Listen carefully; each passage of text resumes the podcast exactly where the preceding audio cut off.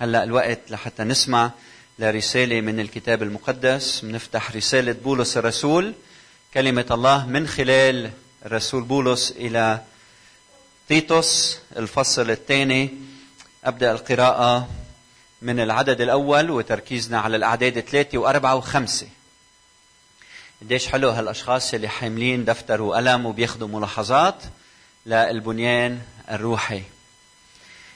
لا شك ان البعض منكم مشوش بيبقى جاي ومش قادر يركز مزبوط من هيك بنسبح بنرنم مش بس لحتى نتعلق بالرب و... و... وندخل إلى قدس الأقداس من خلال التسبيح بس بنحضر قلوبنا لنسمع كمان لصوته لتعليمه لتوجيهه لحياتنا وأما أنت فتكلم بما يليق بالتعليم الصحيح أن يكون الأشياخ وركزنا على هالجزء هيدا الأسبوع الماضي صاحين ذوي وقار متعقلين أصحاء في الإيمان والمحبة والصبر.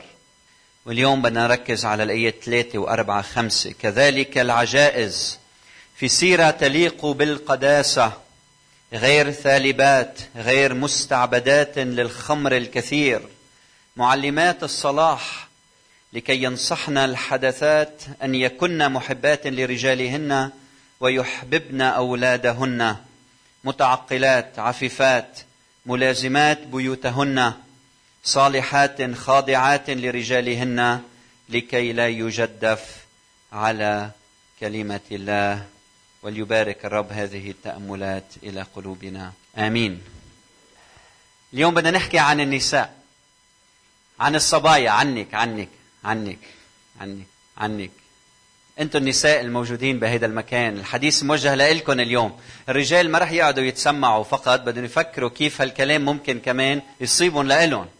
واذا بدك تعرف أكثر عن شيء بهمك أنت اسمع وعظة الأسبوع الماضي موجودة على ال website hbcbeirut.org النساء بيبدأ بالعجائز. فيلو الفيلسوف هو يهودي تربى بسياق يوناني بالإسكندرية. بيذكر كلمة العجائز للي عمرهم 60 وما فوق. تفاسير أخرى بتحكي عن العجائز اللي عمرهم فوق الأربعين. تصوروا معي امرأة عمرها 14 سنة تزوجت مش هيك كانوا يتزوجوا بالماضي بعمر صغير. 14 15 جاها أول ولد ثاني ولد ثالث ولد رابع ولد خامس ولد سادس ولد سابع ولد ثامن ولد تاسعة عشرة 11 حرام بتصير بال 25 شو بصير فيها المعترة؟ ما بيبقى شيء منها لما بتصير 40 بصيروا يسموها من العجائز. المهم يلي عم يحكي عن النساء الأكبر في العمر الأكبر في العمر. فأول شيء بقول كذلك العجائز في سيرة تليق بالقداسة. سيرة تليق بالقداسة. بيطبق على الرجال هذا الكلام كمان. أكيد. لكن مطلوب من العجائز يكون حياتهم السيرة من القداسة. يعني مش عمل هنا وهناك في قداسة إنما مسيرة حياة ممتلئة من شو؟ من القداسة. العالم اليوم بيمدح وبيرفع التصنع والجمال الزائف والأخلاق الدنية والكلام الفارغ الرخيص وكل شخص بيحول امرأة لأداة تستخدم للمتعة الجنسية بيعطوه قيمة وبنشوفه على هالتلفزيونات ولهم المقام الأول أما الكتاب المقدس يمدح حياة القداسة. الامرأة المتقية الرب يمدح من يعيش من أجل الآخرين يمدح من يعيش أخلاق الملكوت في حياته وفي عنا نماذج في الكتاب المقدس مشرفة. فكروا معي بحنة بلوقا اثنين هيدي النبية يلي كانت عابدة الرب يلي قدرت تتنبأ عن مجيء يسوع المسيح. فكروا بطبيثة يلي معنا اسمها غزالة بأعمال تسعة التي كانت ممتلئة أعمال صالحة. مش عمل هنا وهناك شو كانت؟ ممتلئة أعمال صالحة وإحسانات كانت تعملها. فكروا باستير الملكه يلي كان عندها محبة وحنين تجاه شعب الله. مش إنه صارت ملكة وهملت شعب الله. كانت وصلت أخذت مراكز عيلة وبقي عندها أمان ومحبة لشعب الله.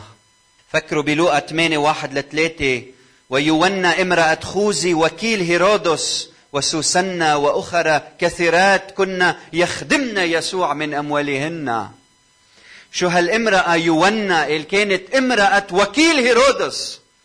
وكيل هيرودس بتعرفوا شو يعني؟ يعني لما بيمشي كل العالم بتزيح يمين وشمال. لأنه كان يحكي باسم مين؟ هيرودس الملك. مرته كانت تحب مؤمنة بالرب يسوع المسيح وكانت تخدمه من أموالها. بعدين في عنا لؤيس جدة تيموتاوس التي كان لها إلى الإيمان عديم الرياء. يعني إيمان منه مزيف. يعني إيمان مش على مصلحة. إيمان صادق. وعلمت أولادها وأحفادها الإيمان الصحيح. هل أنت كذلك؟ إيمانك صادق وبتعلمي أولادك وأحفادك. هالإيمان الصحيح؟ عنا ليديا فيبي بريسكيلا يلي كانت تخدم مع زوجها وترافق بولس. وبعدين أبولس اللي بيعرف القصة بأعمال الرسل لما هو كان فصيح الكلام قال أخذوه لعندهم أكيلا وبريسكيلا. وعلموه شرحوا له طريق الرب. بريسكيلا. بأعمال الرسل في أماكن بقول أكيلا اسم الرجل وبريسكيلا. وأيام بحط بريسكيلا؟ ومن بعدها أكيلا. كأنه كانت متفوقة في حياتها وفي خدمتها وفي تعليمها وفي نصائحها. نعم عنا ناس مثل أستير الملكة وعنا روضة. يلي لما خرج بطرس بطرس من السجن تعرفوا القصة يمكن؟ والرب نجاه من السجن. ركض وراح على بيت أم يوحنا. مين في هونيك؟ في جارية خادمة. شو اسمها؟ روضة. سمعت دقة الباب. مين بيفتح الباب؟ الخادمة مش هيك؟ فراحت بدها تفتح الباب. بدها تسأل مين؟ لأنه كانوا خايفين التلاميذ. سمعت صوت مين؟ بطرس كانت تعرف له صوته. قال بيقول الكتاب المقدس قال من الفرح لم تفتح الباب بل رقدت وأخبرت التلاميذ. هل انت بتفرح باولاد الرب؟ هل انت بتفرحي لما المؤمنين يجي على بيتك؟ قال من فرحها شو هالبساطة اللي كانت عندها؟ يعني بتشوفها حي الصورة قدامك كيف دق الباب بطرس بالسجن يي أنا بعرف له صوته لبطرس. قال قد ما فرحت ما فتحت باب قال راحت ركض. تخبر التلاميذ إنه بطرس عند الباب. أخوتي المرأة في الشرق لها دور مهم جدا. ما حدا يقلل من قيمتك ومن دورك بهذا الشرق الأوسط. أنت يلي بتغيري عائلتك إذا أنت مؤمن البيت مقدس البيت غير شكل لما بيكون في امرأة مؤمنة مقدسة سالكة بحسب قداسه القداسة التي يريدها الله. عندك دور كتير مهم. ما اتهم دورك يلي بتزرعيه بولادك ما حدا بيقدر يزرعه غيرك. وقت يلي بتصرفيه مع عائلتك خدمتك عطائك تكريسك هيدا أمر مهم إنه هيدا الشرق كله يتغير ويصير عم بيعيش قيم ملكوت الله. دورك أساسي. أنت الأساس في البيت. قومي بهذا الدور بحسب ما يريد الرب منك. سلوك القداسه بدي اوضح شغلة. لما نحكي عن سلوك القداسه ما بنعني إنه المرأة لازم تهمل حالها لأنه هي بدها تعيش حياة قداسه لما نقول حياة القداسه ما بنعني إنه أنت لازم تلبسي مثلا مثل ما كانوا يلبسوا من ألفين سنة واللي بيشوفك بفكر إنه حدا طلع من شي متحف وطني. ابدا. لازم تعيشي وتل... وتلبسي بلايقة وباحترام. مية بالمية. بس ما بيعني إنه ما بتعتني بجسدك ليه لأنه هيدا الجسد هو شو؟ هو عطية من الله لتهتمي فيه. ومقابل هيدا الشيء مقابل عدم الاهتمام بالجسد في عنا الأشخاص يلي صاروا يعبدوا شو؟ أجسادهم. طلقت المراية هيك بتقضي ثلاث أرباع الساعة على وين؟ على المراية. صار في عبادة للذات. هيدا هيدا بعكس هيديكي.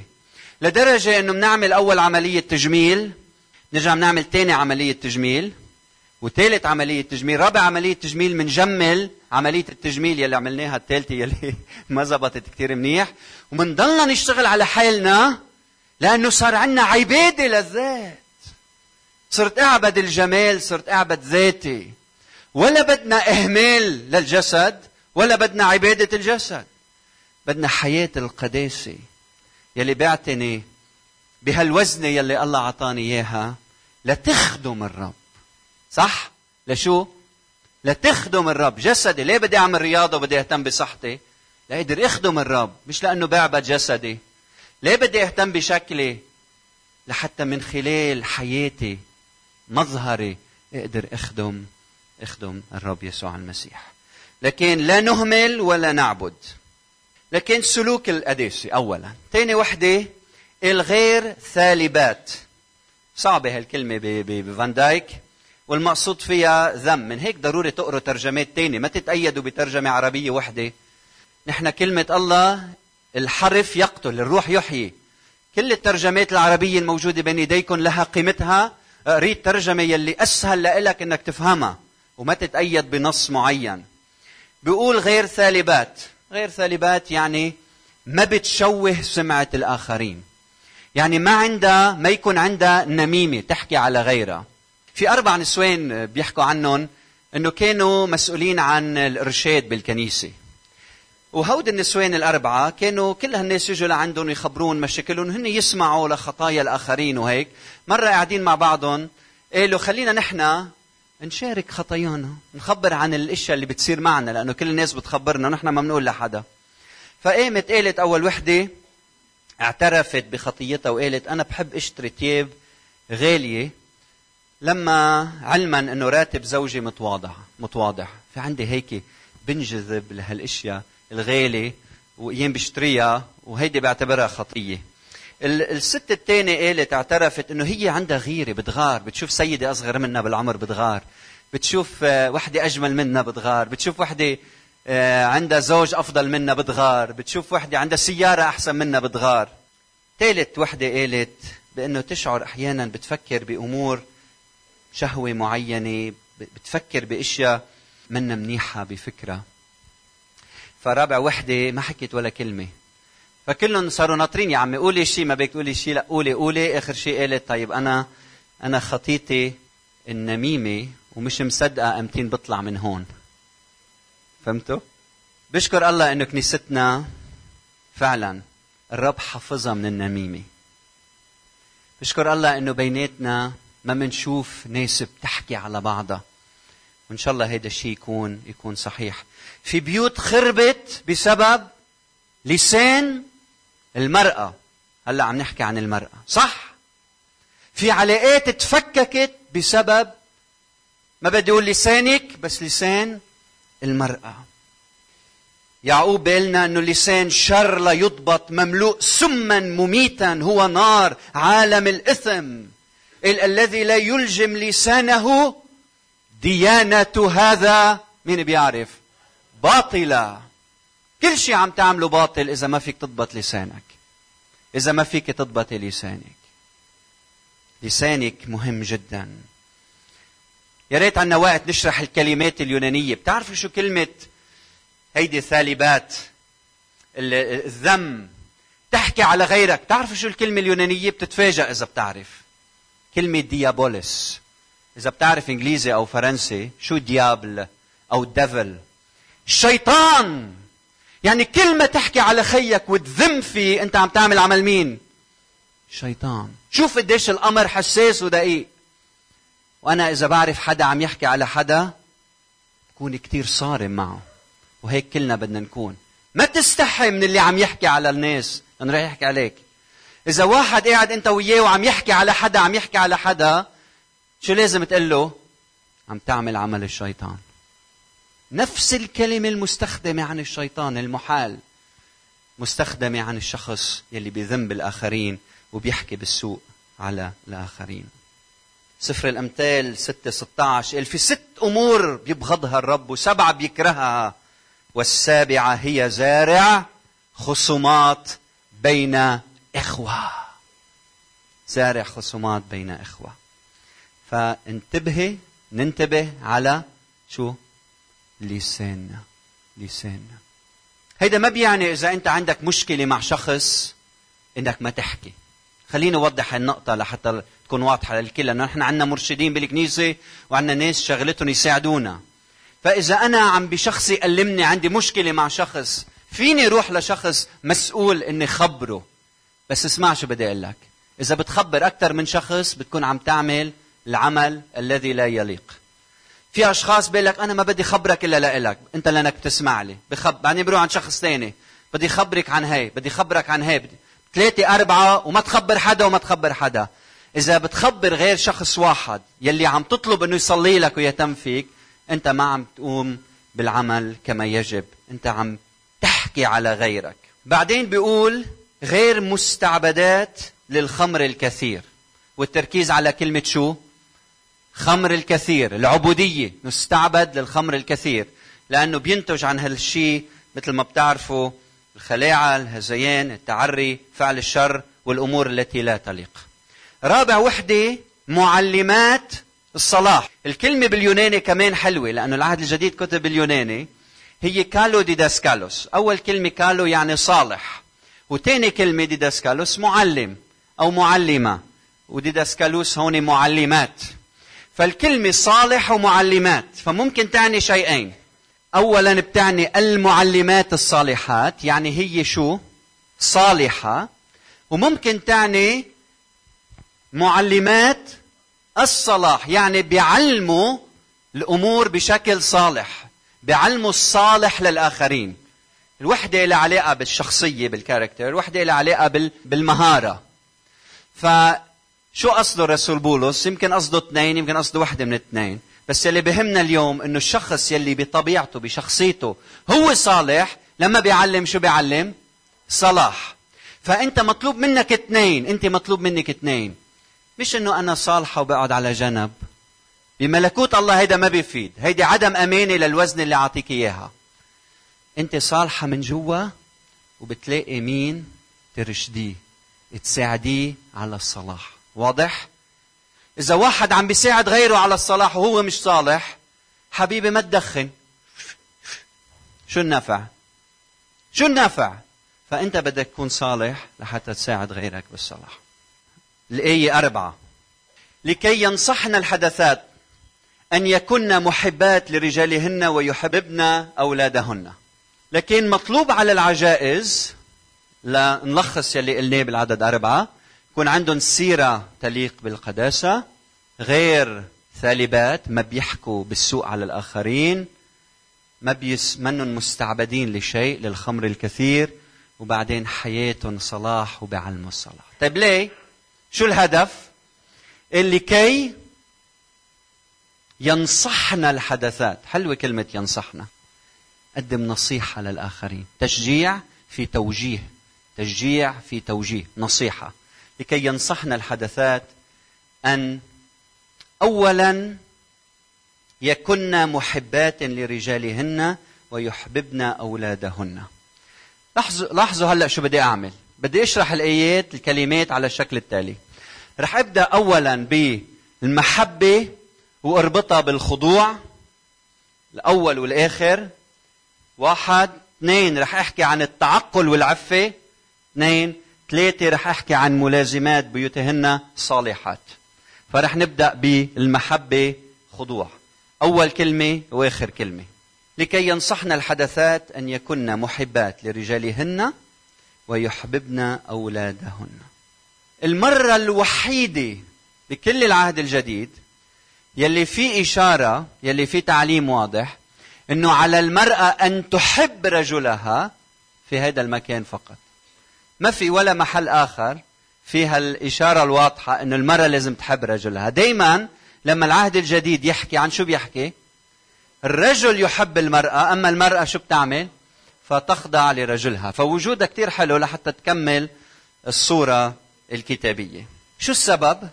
أنتوا أولاد هالشرق وبتعرفوا بالتفاسير ما بنلاقي هالمواضيع هيدي. ليش عم بيقول إنه لازم يحبوا رجالهم؟ ربما لأنه لما كانوا صغار 13 14 البابا والماما قالوا أنت بتاخدي فلان. فتزوجوا رجال يمكن ما بيحبوهم ولا قادرين يحبوهم فهون عم بيقول لهم الرسول بولس أنتم مدعوين إنكم تحبوا رجالكم تحبوا رجالكم وتحبوا أولادكم. موضوع المحبة موضوع بيطبق على كل العصور. كلنا بحاجة إنه نحب الامرأة إنها تحب زوجها. السؤال الأساسي كيف بتحبي زوجك؟ زوجك بيختلف عنك منه مثلك منه فوتوكوبي عنك. ما عنده المشاعر يمكن اللي عندك إياها. يمكن إذا جبتي له وردة مش كثير بينبسط. يمكن إذا بتلفني له 100 مرة على الشغل بينزعج. أنت أنت فكرك أنا عم عبر عن محبة إنه كل ربع ساعة ألقط التليفون وتلفن له. إذا كان مشغول يمكن بينزعج. أهم وأفضل طريقة يا نسوان اسمعوني منيح. يلي فيها بتعبري عن محبتك لزوجك لما بتحترمي زوجك والاحترام بيظهر بالخضوع نحكي عنه. لما انت قدام الناس بتحكي عنه بالمنيح لما بتشجعيه لما بتمدحيه لما بتقدمي له كل احترام هيدا تعبير عن محبة للرجل يلي بيقدره فعلا. ومن هون الرسول بولس منشوف الربط ما بين المحبة والخضوع. المرأة مدعوة إنه تخضع لزوجها. هيدا تعليم كتابي ما عم نخترعه من عنا. واسمعوا كيف العلاقة بين المحبة والخضوع. مثل ما الرجل يحب زوجته. شو يعني يحب زوجته؟ يخضع حياته. مستعد يموت. مفهوم المحبة الحقيقي. التضحية الكاملة. مثل ما الرجل يخضع حياته من أجل زوجته المرأة مدعوة أن تخضع إرادتها من أجل زوجها. والكلمة اليونانية لأنه اليوم عم نحكي كتير يوناني المستخدمة للخضوع بتعرفوا شو هي؟ في صيغة بنسميها صيغة المشترك. يعني أن تخضع بنفسها يعني تختار أن تخضع لزوجها. الكلمة منا إجبار مجبورة تخضعي هي بإرادتها هي تشترك بالفعل فعل الخضوع. مش إنه أنت مجبورة تخضعي. بالمحبة ما في هيك. فإذا بدنا نفهم الخضوع بدنا نفهمه في ضوء المحبة. صح؟ لما أحب أحب واحب الخضوع بينبع من الداخل بإرادة حرة من أجل الآخر. فهيدي هالكلمة الصيغه اهم أهم شيء فيها إنه أنا بارادتي الحرة. أنا عم شارك بفعل الخضوع مش أنا مجبورة إني أخضع. وبشرقنا لأنه مجتمعنا مجتمع ذكوري دائما بنفهم الخضوع بشكل خطأ. كأنه الخضوع يعني الآخر ما بيقدر يعطي رأيه رأيه غير مسموع. كأنه مندوس على كرامته لأنه أنا أنت بدك تخضعي لي. مش هيدا المطلوب. دائما لما تقروا الخضوع بالكتاب المقدس بترافقوه بكلمة شو؟ المحبة. فإذا الخضوع في إجبار بطل في محبة. المحبة والخضوع. تعليم كتابي مئة في المئة.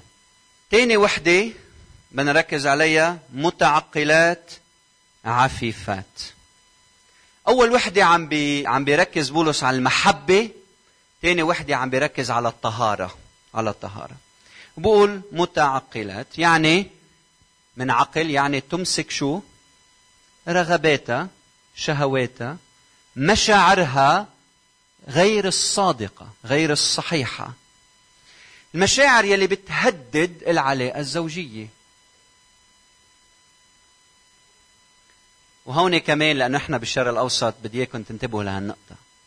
هيدا ما بيعني إنه المشاعر المرأة هيدا شيء غلط.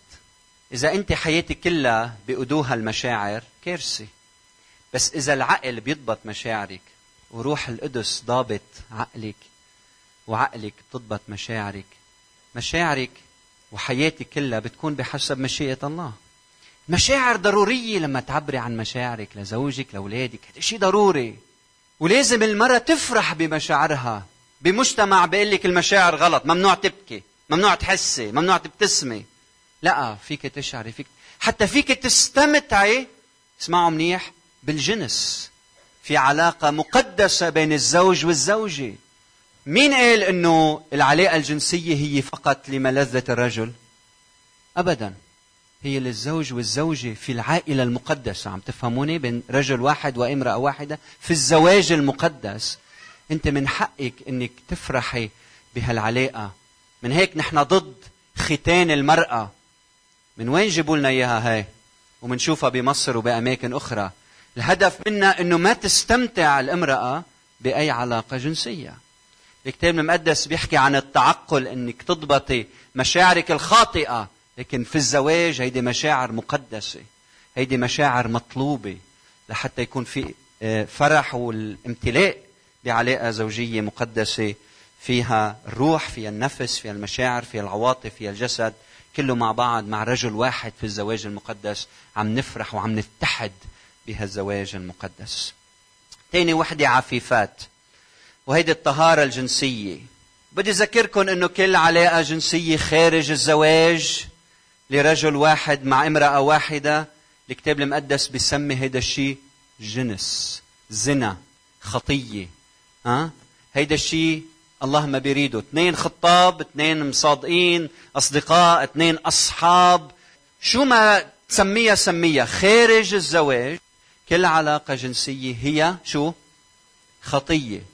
كتاب مقدس بدين هالشيء لماذا؟ لأنه بحب الإنسان لأنه بده خير الإنسان. الله بده يحميك قبل ما تتزوج ويحميك قبل ما تتزوجي لحتى تعيشي ملء الحياة الزوجية من بعد ما تتزوجي لأنه الأشخاص اللي بيمارسوا هالأمور التي لا تليق لما يتزوجوا بيضلوا يمارسوا هيدي الأمور. تسمعوني؟ مش إنه أنا عم مارسها قبل الزواج بكرة لما أتزوج ببطل. ما بتبطل حبيبي. إذا بتتعلم كيف تبطل وما تعمل قبل الزواج لما تتزوج بتعيش حياة فيها طهارة وعفة. رجال ونساء. فلخير الإنسان والعيلة مشيئة الله رجل واحد لامرأة واحدة. الهيئة إنه بكريت كان في معلمين أو كان في البعض عم بيشجع على علاقات مع رجال غير أزواجهن. فكتاب المقدس عم بقول على المرأة أن تكون مخلصة وفية لزوجها. مهم للنسوان يسمعوا هيك. ليه؟ لأنه اليوم نحن بمجتمع كأنه صارت المرأة منفتحة أكثر من العصور القديمة لحتى تعمل الأمور التي لا تليق. عم نشوف في نساء عم بيخين عم بيخونوا عم بيعملوا خيانات عم بيخونوا رجالهم. وشو السبب؟ بعتقد في كذا سبب، أول سبب هو غياب الرجل، الرجل غائب والمرأة عندها احتياجات معينة تجدها في شخص آخر. اثنين بسبب إنه بعض النساء كما الرجال بس بشكل خاص عم نشوف هلأ أكثر مع النساء إنه عم يتعرضوا ربما لمشاهدة أفلام لا تليق وعم بي عم تفتح أذهانهم لهالأمور هيدي. ثلاثة التشديد على المساواة إذا هذا الشيء بحق للرجل ليش ما بحق للامرأة فهو بيعمل الخطية فخليني أنا كمان أعمل الخطية. بسبب الحاجة إلى المال عم نسمع أنه في نساء عم بيبيعوا أجسادهم لأنه مش قادرين يأكلوا أو ليطعموا أولادهم. هالشيء ما بيبرر ما بيبرر. الغاية ما بتبرر الوسيلة. الغاية بدي طعم أولادي ما بتبرر الوسيلة. إنه أعمل الخطية كرمال أحصل على مال لحتى في طرق تانية. بالصلاة وجودنا كعيلة مع بعض ندعم بعضنا البعض. البعض بسبب عبادة الذات. بنشوف في نساء عندهم هالشعور بدهم رجال يركضوا وراهم يعبدون. يصيروا يتصرفوا بطريقة غير لائقة بأهداف العلاقة بعبادة الذات. لكن امرأة محبة وتاني وحدة امرأة طاهرة. امرأة شو؟ محبة امرأة طاهرة. وثالث وحدة بدي سميها امرأة تتحمل المسؤولية. بيقول ملازمات بيوتهن صالحات. وهون كمان الكلمة ملازمات إذا بتقروها بترجمات تانية بتشوفوها بتعني تحسن العناية. والسبب إنه في كلمتين باليوناني وحدة فيها حرف زيادة وحدة فيها حرف ناقص. المهم القراءة الصحيحة يلي بدنا نركز عليها إنها تحسن العناية. اقروا ترجمات تانية بتشوفوا إن الكلام اللي عم لكم إياه صحيح. فهي امرأة تحسن العناية ببيتها. وهيدا الشيء خلفيته موجود بواحد تيموتاوس 5 13 بيقول عن الحدثات الأرامل بيقول وهن مع ذلك اسمعوا منيح اللي يتعلمن البطالة. شو يعني البطالة؟ ما بيعملوا شيء ما بيعتنوا ببيوتهم ما بيشتغلوا لشغلة بيقعدوا. والتنقل من بيت إلى بيت كما يتعلمن الثرثرة أيضا والتشاغل بما لا يعنيهم والتكلم بما لا يليق. فعم يحكي مع نسوان لا بيشتغلوا لا بيهتموا ببيوتهم.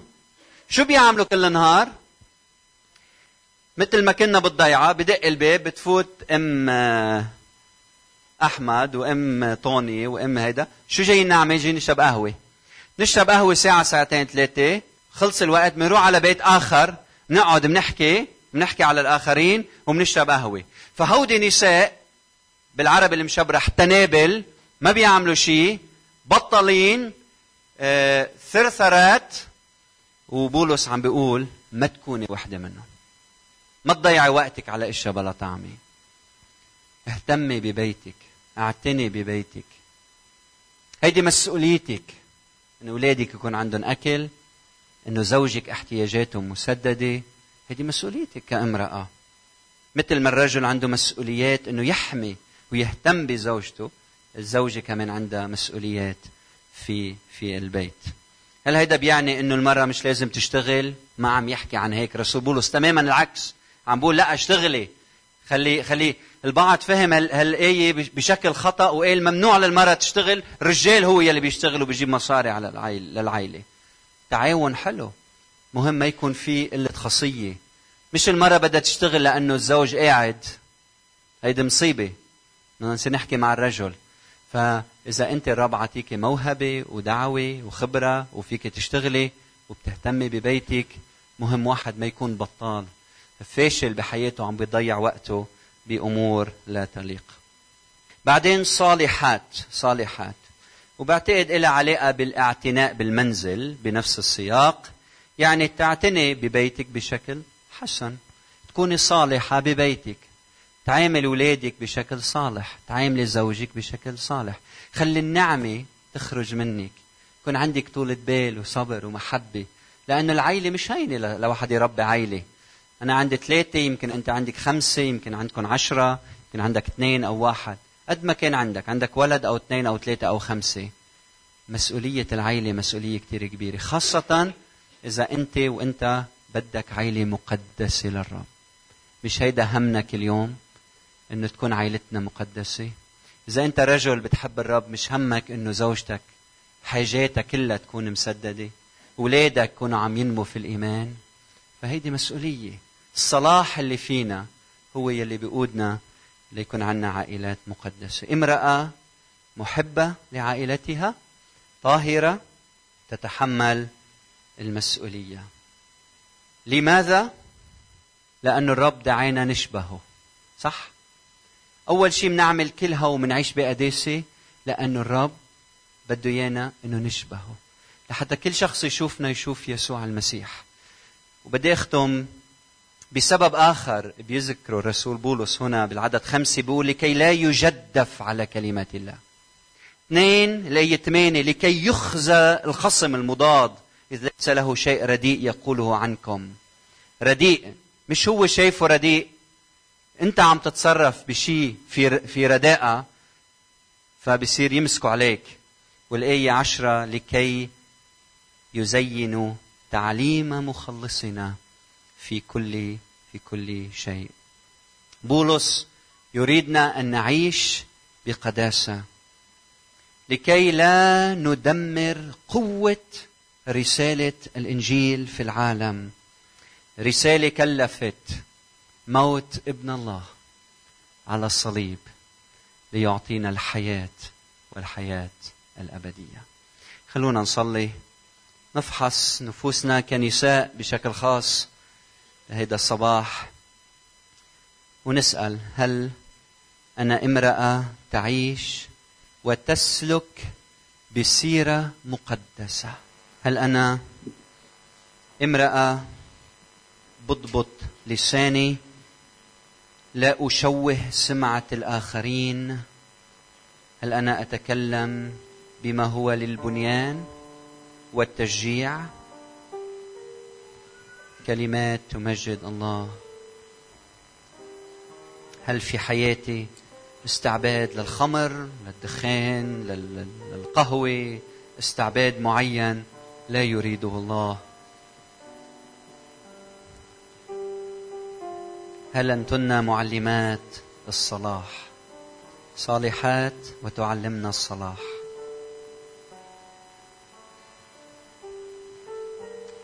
العجائز نساء مقدسات للرب في الكلام والسلوك. قل له يا رب اعطيني كون مقدس في الكلام والسلوك.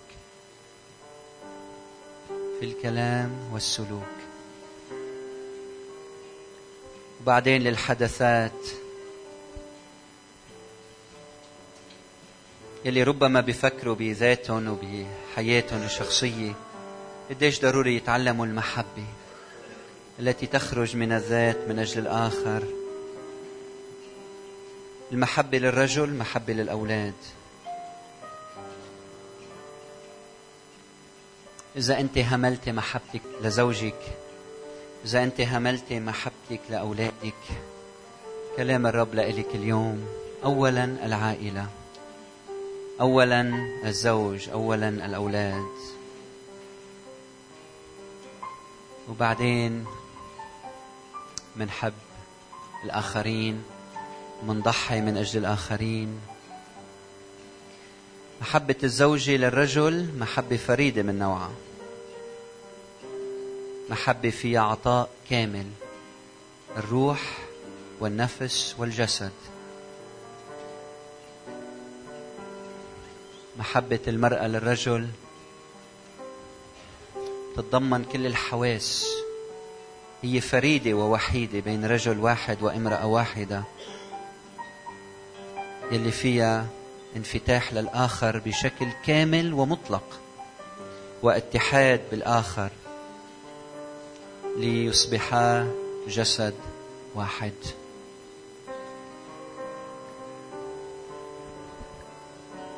المحبة للرجل تظهر بالاحترام والخضوع.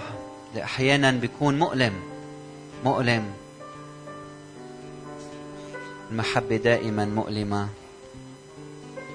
ولكن بنفس الوقت مفرحة أنه بتخلينا نعيش سبب وجودنا. وجودنا بواسطة المحبة ومن أجل المحبة. لنحب. التعقل نمسك رغباتنا. حتى تتحول العاطفة في خدمة الرب حياة فيها العفة. لما نمسك رغباتنا بنصير نعرف نحب محبة صادقة محبة مضحية محبة تعطي ولا تأخذ.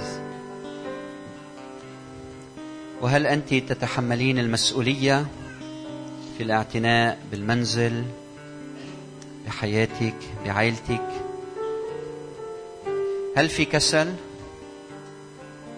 الرب بده يحكي مع كسلنا. لأنه ربنا منه كسول أعطى حياته من أجل الإنسان. أعطى حياته لكي يقدس العيلة ويطهرها. فيا رب أعطينا عائلات مقدسة أعطينا بيوت مقدسة أعطينا أفراد أعطينا نساء أعطينا رجال. ونيالنا يا رب هالكنيسة لأنه فيها نساء ورجال. مقدسين للرب. تتأمل بحب الرب لنا بحب الرب لنا يلي كرس حياته من أجلنا.